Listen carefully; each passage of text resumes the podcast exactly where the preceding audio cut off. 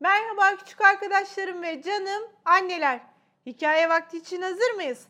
Lafı çok fazla uzatmadan hemen hikayemize giriş yapalım. Neydi hikayemizin adı Mihrimah? Memo ve Ay. Öykümüzün kahramanı Memo adında bir küçük çocuk. Ufak tefek bizim Memo. Boyu da kısacık. Çünkü işin doğrusu Memo'nun yaşı çok küçük. Bir de Memo'nun annesini anlatıyor bu öykü.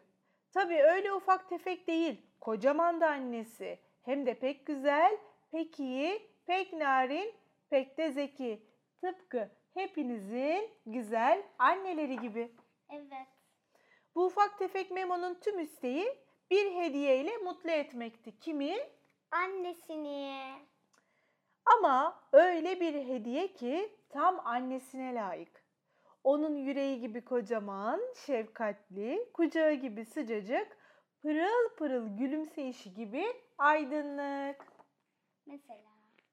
Ne gibi? Ay gibi. Mı diyorsun? Veya yıldızlar. Hadi bakalım okuyup görelim. En uygun hediye geceleri yıldızlı gökyüzünde. Değil mi ki herkesin annesi bir tane? Gökteki ay tam ona göre bir hediye. Peki ama ayı kim alacak oradan?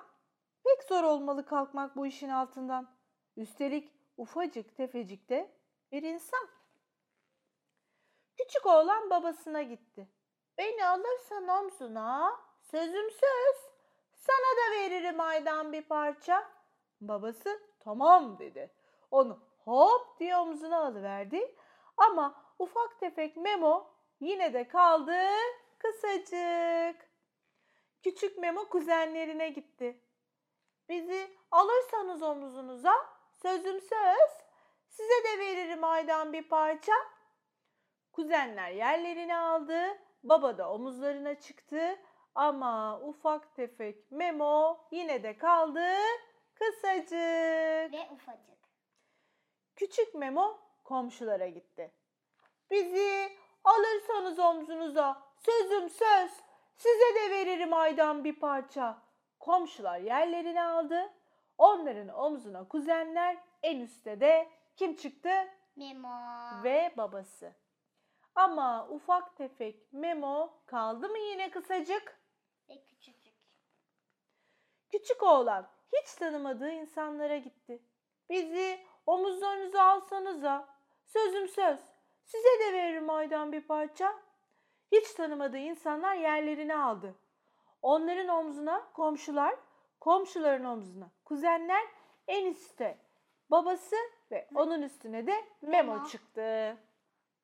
Küçük Memo baktı ki ne görsün? Bir dünya insan var aşağıda. Şimdi yüz yuvarlak ayı gökten alsa annesine düşecek minnacık bir parça. Yani onca çabası boşa gidecek.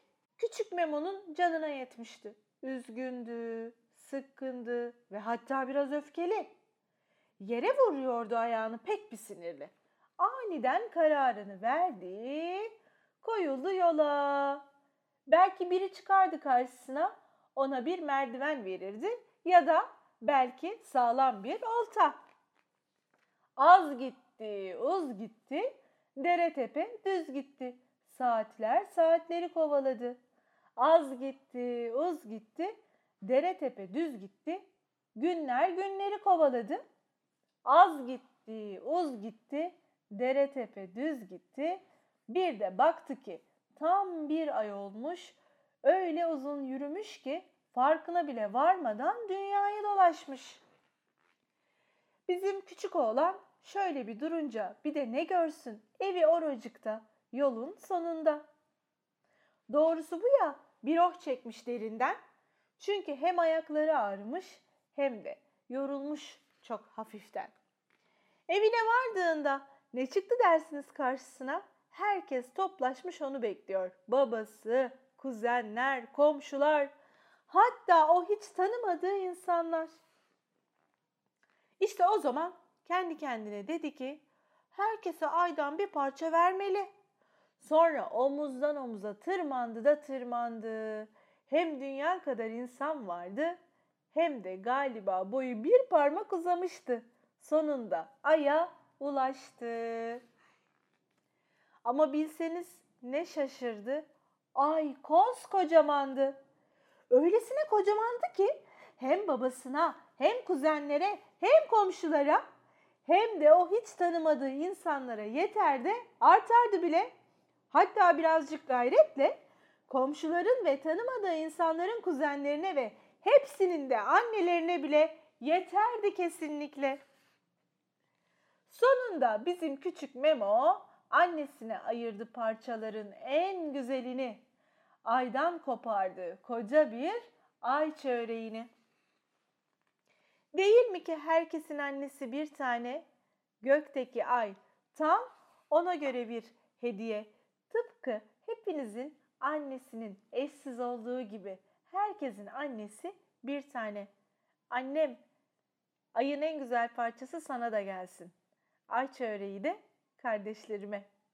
Bugünlük de bu kadar demeden önce garip ama gerçek bilgilerin en yunuslusu ve şempanzelisi sizinle.